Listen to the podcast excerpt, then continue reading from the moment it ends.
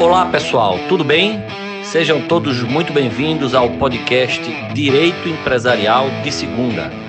Nosso bate-papo é na segunda, mas o conteúdo é de primeira.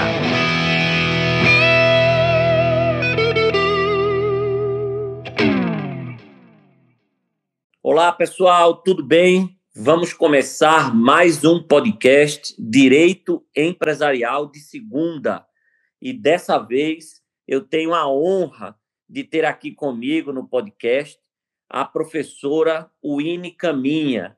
Winnie Caminha, que é uma querida amiga, é uma grande professora minha também, aprendo e aprendi muito é, com a Winnie. Ela é advogada é, em Fortaleza, no Ceará.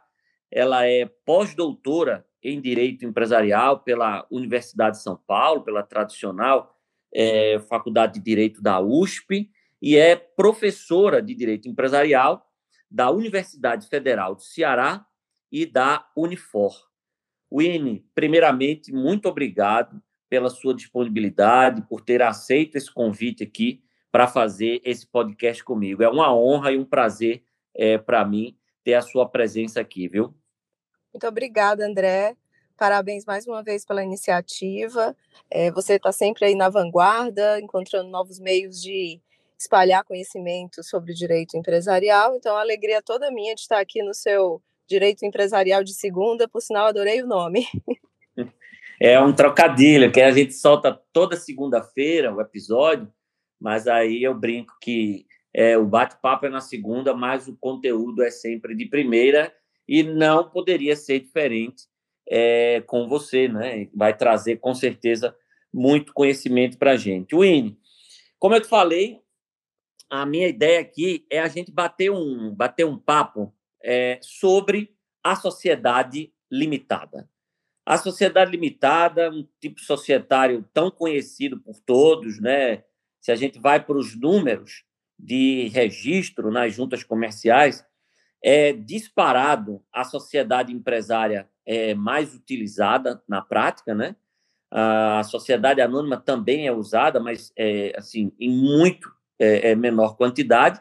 E aqueles outros tipos societários, é, as sociedades em comandita, a sociedade não coletiva, praticamente não são é, utilizadas na prática. O número é, muito pequeno. Né? Então, a, a, minha ideia é trocar um, um é, bater um papo aqui com você sobre a sociedade é, limitada.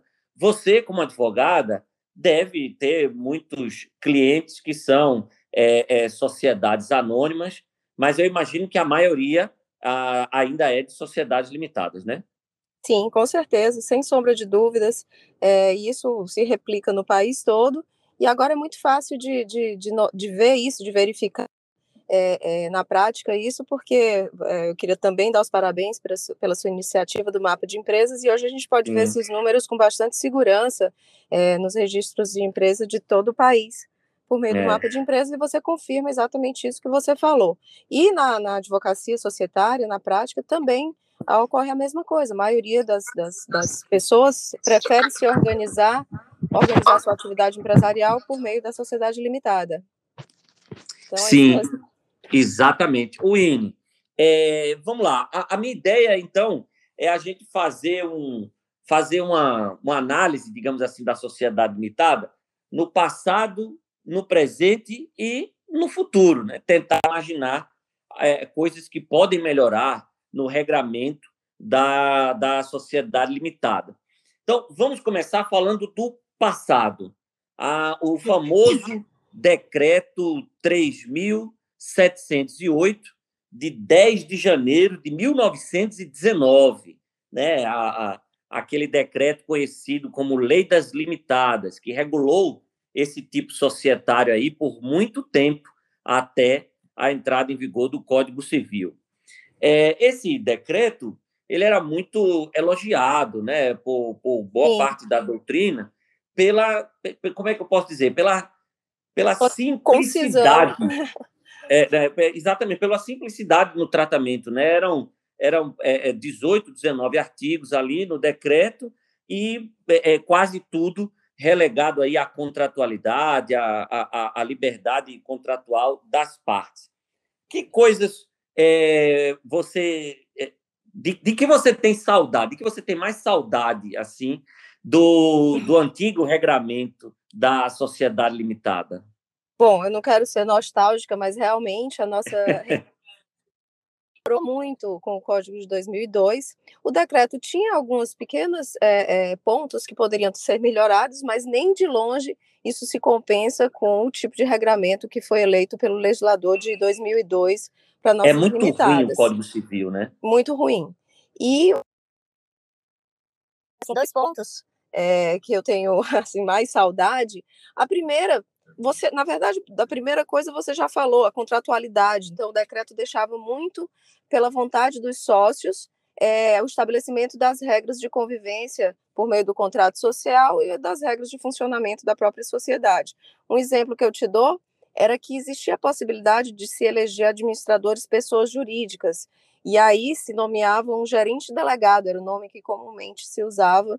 É, eu advoguei muito tempo ainda, na época de, anterior ao Código Civil, e era muito comum que se fizesse muito bom, principalmente para empresas estrangeiras é, que, que, queriam ter uma confiança maior né, na, na, na, nas diretrizes que eram tomadas pela empresa aqui no Brasil. É, outro ponto que piorou bastante é, no Código Civil foi, foram os quóruns. Os quóruns sociais, Sim. realmente, apesar de já ter havido, e eu sei que teve a sua participação nisso, uma melhoria nesses, é, nesse, nesses quóruns, na verdade, para falar de uma linguagem bem técnica, o legislador fez um samba do crioulo doido. Né? Então, os quóruns eram inexplicáveis, né? não existia um fundamento para o que se fez, pelo menos uns seis quóruns diferentes para uma mesma, é, pelo mesmo tipo societário, Exatamente. É, quando antes, é, na, no, no, no, decreto 3708, nós tínhamos o princípio simples, a exemplo do que acontece com as sociedades anônimas. Então, se eu pudesse eleger dois pontos, na verdade, um mais geral, que é a própria contratualidade, e mais dois bem específicos, é, que são é, é, a possibilidade de administrador pessoa jurídica, os quórums, e eu digo ainda o fato de que antes a, a, a, a regulação a, a, regulação pela lei das sociedades anônimas, quando não houvesse disposição expressa, ela já vinha no próprio decreto, né? Então, nós Sim. tínhamos menos dúvidas e mais segurança com relação é, a isso. Então, subsidiariamente, sempre se usava a lei das SA. É, é, é, sem dúvida, essa questão do, dos quóruns, eu acho que é a mais problemática. Né? Eu participei de um evento semana passada, salvo engano, aqui organizado pela OAB, do Distrito Federal, pela Comissão de Direito Empresarial do AB, e nesse evento eu, é, eu bati um papo com o Marlon Tomazetti, nosso querido amigo Marlon, sobre as diferenças entre SA e limitada. E o Marlon bateu muito nisso, né? E primeiro ele, assim como você, e assim como o, o, o todo mundo, né? É, criticou muito o Código Civil, né? Na parte de, de, de regulamentação da sociedade limitada, Sim, com certeza. Da limitada. E ele falou muito dessa questão do, do quórum, né? principalmente o elevadíssimo quórum que é previsto para a alteração do, do contrato social. Ele falou que isso traz muito problemas na prática para os clientes dele, né? Que são Sim, sociedades. Com certeza. E não é só Se ruim, é muito, né, Will? né? É conf... pior isso vai ser confuso, porque eu digo ser confuso, é a gente já acostuma com as coisas ruins, mas as coisas confusas a gente não consegue nem acostumar. Boa, boa, ótima frase. E, e, e, e, seria tão mais simples se respeitar o princípio majoritário, né, que é, que é, que é tão importante para o direito societário, né? O princípio majoritário, acabou. Sim, e se você quisesse um quórum maior, se estabelece em contrato. Então, exatamente, dos sócios. exatamente, exatamente. Cria um quórum qualificado contratual quando, quando os sócios assim quiserem e pronto, né? Sim. É, é muito bom. O INE, mas é fruto até de mudanças recentes, né? Que fique claro, não foi não foi fruto da redação original do Código Civil de 2002. A gente teve alguns pontos positivos, penso eu, né? Quero ouvir sua opinião é, em relação à sociedade limitada, né? Ou, digamos assim, falando do presente da sociedade limitada, é, eu acho que a gente tem uma uma, uma novidade muito boa que veio da Lei da Liberdade é, Econômica, que é a possibilidade de sociedade limitada unipessoal. Você concorda? Esse foi um grande avanço? É bastante. Na verdade, eu nunca entendi por essa, essa tamanha relutância, relutância em se admitir a sociedade pois é, limitada unipessoal na nossa. Sim. Né? E e aí, quando, quando se, se, se pensou em, uma, em um formato jurídico para o empreendedor individual com limitação de responsabilidade, se criou é um bicho muito estranho, é meio que um ornitorrinco, quando se podia é simplesmente é, quando se poderia simplesmente ter é, é, é, uma sociedade limitada como qualquer outra, com um sócio só, que com o tempo poderia é, admitir mais sócios, ou ao contrário, começar com plurissocial e depois extremamente simples, que eu nunca entendi a relutância desde a época do projeto é, de novo Código Comercial, que eu defendo esse ponto, e isso com a Lei da Liberdade Econômica é, melhorou bastante, porque se permitiu, com a alteração de, de um artigo, eh, a, a, a, essa possibilidade. Né? Além disso, e aí não foi exatamente uma alteração na lei, mas sim é, e novamente volto a lhe dar os parabéns. Eu adoro jogar confete em, em você, você está vendo, né?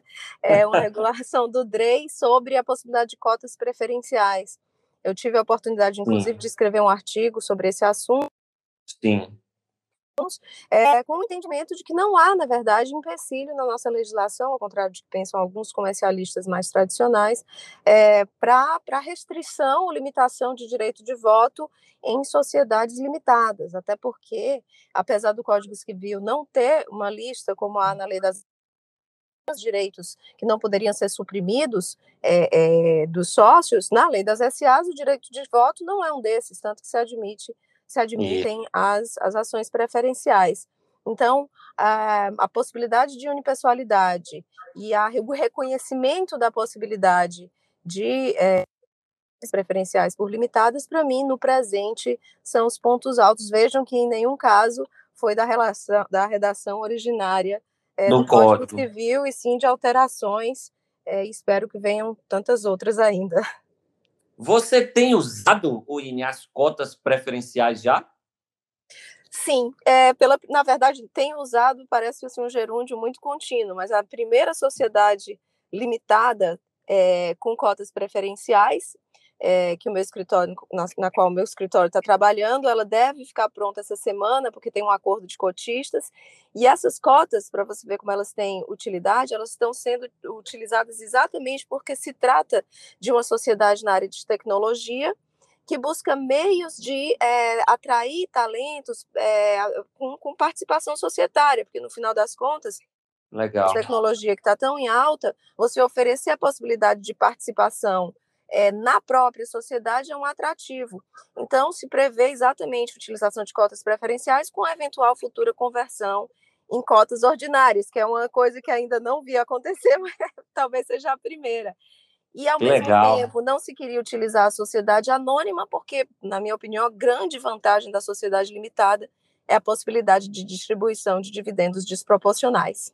Né? Então, para uma engenharia societária é, que, que se adeque aos interesses dos sócios, né?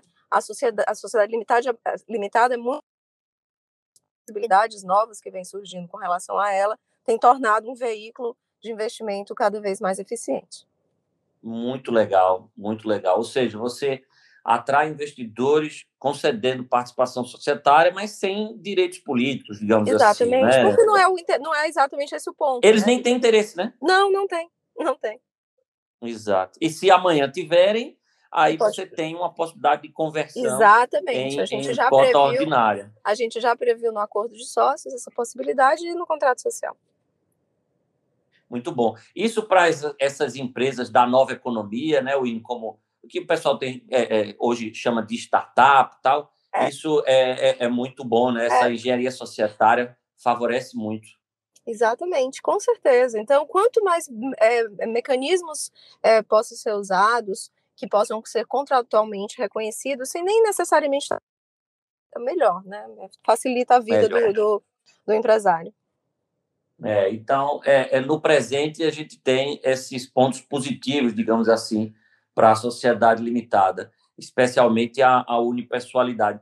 E para o futuro, Wine, eu sei que nós já discutimos isso, né? nós já conversamos isso, nós temos opinião convergente também é, é, quanto a isso. É, é Para o futuro, algumas coisas podem melhorar a, ainda mais na sociedade limitada. O é, é, que é que você apontaria aí, além disso que, eu, que, eu, que a gente já conversou, e eu sei que você concorda, que é a possibilidade de emissão de debêntures por limitada. Primeiro, eu queria que você comentasse isso. Por que isso é uma medida tão importante para as limitadas? Né? É, como é que isso é, poderia melhorar é, é, a, a, vida é, dessas sociedades, né? A, a, a, criação, o funcionamento dessas sociedades? E que outra coisa você apontaria aí que pode melhorar para o futuro dessas, desse tipo societário tão importante para o mercado? Bom, com certeza. Na verdade, André, você conhece a minha opinião. Eu entendo que não, não, há atualmente nenhum empecilho para a emissão de debêntures por limitado. Sim. Não existe nada. Com o atual regulamento já seria possível. No atual já seria possível. O que acontece é entendimento que, sinceramente, para mim não tem qualquer fundamento, inclusive um parecer da Junta Comercial de São Paulo, não arquivar escrituras de emissão de debêntures, isso muito por causa de um posicionamento da Comissão de Valores Mobiliários. Para mim não tem nenhum sentido e seria até um, simples, se alguém quisesse, ao meu entender, é, é tentar é, arquivar uma escritura de emissão de debêntures e eventualmente conseguir a liberação disso com mandado de segurança, porque não tem de legislação que proíba. Né? O argumento que eu já ouvi foi, mas não tem que permita. Pessoal, mas gente, isso é direito privado, né? A gente não pode esperar que esteja previsto isso. Mas e com a lei da liberdade econômica, Sim, esse argumento seu se reforça ainda. Né? Sim, né? com certeza. E, assim, ao lado dessa discussão sobre o fato de que, na minha opinião, já é permitido, claro, quando você tem esse tipo de posicionamento das juntas comerciais da Comissão de Valores Imobiliários, gera insegurança para eventuais investidores. Então, o ideal é que simplesmente se reconhecesse essa, essa possibilidade, seja por meio de, de, de, de, é, de, de regulação, seja por meio de legislação. E isso, para mim, seria importante porque é um outro instrumento também é, para investimentos, né? principalmente, de novo, nessa tecnologia que tem é, interesses de investidores é, bem diversos. Né? No caso, aqui, por, por, vezes, o, o, investidor não quer ter responsabilidades de sócio, queria apenas ser um credor, mas com a possibilidade de conversão da dívida em capital, que é uma coisa que é possível também com debêntures, e um próprio aqui pelo lado do investidor, né? E pelo lado da empresa, um novo tipo de, de acesso a crédito, né? É, já que é, crédito é, é, é um, é instituto difícil, né? sem né? o qual não existe desenvolvimento da economia. Eu gosto muito de uma frase do antigo do, do economista Joelmir Betting, que é quem né? Então, o endividamento né, é, é, necessário para as empresas e quanto maiores opções de, de acesso a crédito, aí melhor, né? E a debênture é uma, uma, uma, um tipo de crédito que, que usa taxas de mercado, né? Então, é muito mais sensível a, a, a, a particularidade do que o crédito bancário tradicional, que normalmente já é mais uniforme, né? Então você eventualmente Sim. poderia, dependendo do tipo de mercado, poderia conseguir até taxas mais baixas. Então esse é um ponto para o futuro que eu acho muito relevante. É, e um outro ponto um pouco mais conceitual, André, é um, a legislação, além de ser de qualidade ruim das limitadas, eu entendo que ela é excessiva. Existem uhum. coisas que não precisariam estar ali, que não precisariam estar reguladas. Acho que durante esses tantos anos de vigência do Código Civil, a gente viu é, artigos e disposições expressas serem deixadas é, de lado, é como se não tivessem escritas. Isso é muito ruim para a credibilidade da legislação. Existem vários pontos ali que não pegaram, né? Eu acho que você. Sim. É, vários, né? Sim limitação de exercício de direito de acesso, eu nem estou entrando no mérito aqui de entender que seria necessário ou não, mas isso também a questão da, do valor nominal das cotas, algumas questões com relação à redução de capital. Então, eles resolveram é, aproximar das SAs em, em, algumas coisas ruins e afastar em coisas boas. Eu não entendo realmente. A própria regulação sobre as operações societárias de fusão, cisão e incorporação que estão no Código Civil está muito mal feita, está cheia de erro. Então, se usava sem nenhum problema a, a regulação da lei das SAs para as limitadas, Perfeito. Colocou aquilo de maneira que você às vezes não sabe o que usar. Sinceramente, eu como advogada nem leio o Código Civil naquela parte, né? Eu vou direto para a lei das SA. Então existem coisas ali que simplesmente estão escritas, mas ninguém leva em consideração. Tal é a qualidade e o excesso de regulação que nasceu e deveria ser sempre muito contratual. Na minha opinião, você sabe, pode parecer um pouco, pouco radical, mas a única parte realmente relevante que pode ser considerada de societário é o regime de responsabilidade, né, que é aquilo que os sócios realmente não podem mudar, que eles escolhem uma sociedade limitada, eles aderem. Sim. É isso. Perfeito, ótimo. Winnie, muitíssimo obrigado pelo seu tempo mais uma vez, pela sua Obrigada a você, André, pelo convite, é sempre um prazer estar com você. Muito obrigado. Até uma próxima, pessoal. Sempre lembrando, o nosso bate-papo é na segunda, mas o conteúdo é de primeiro. Abraço.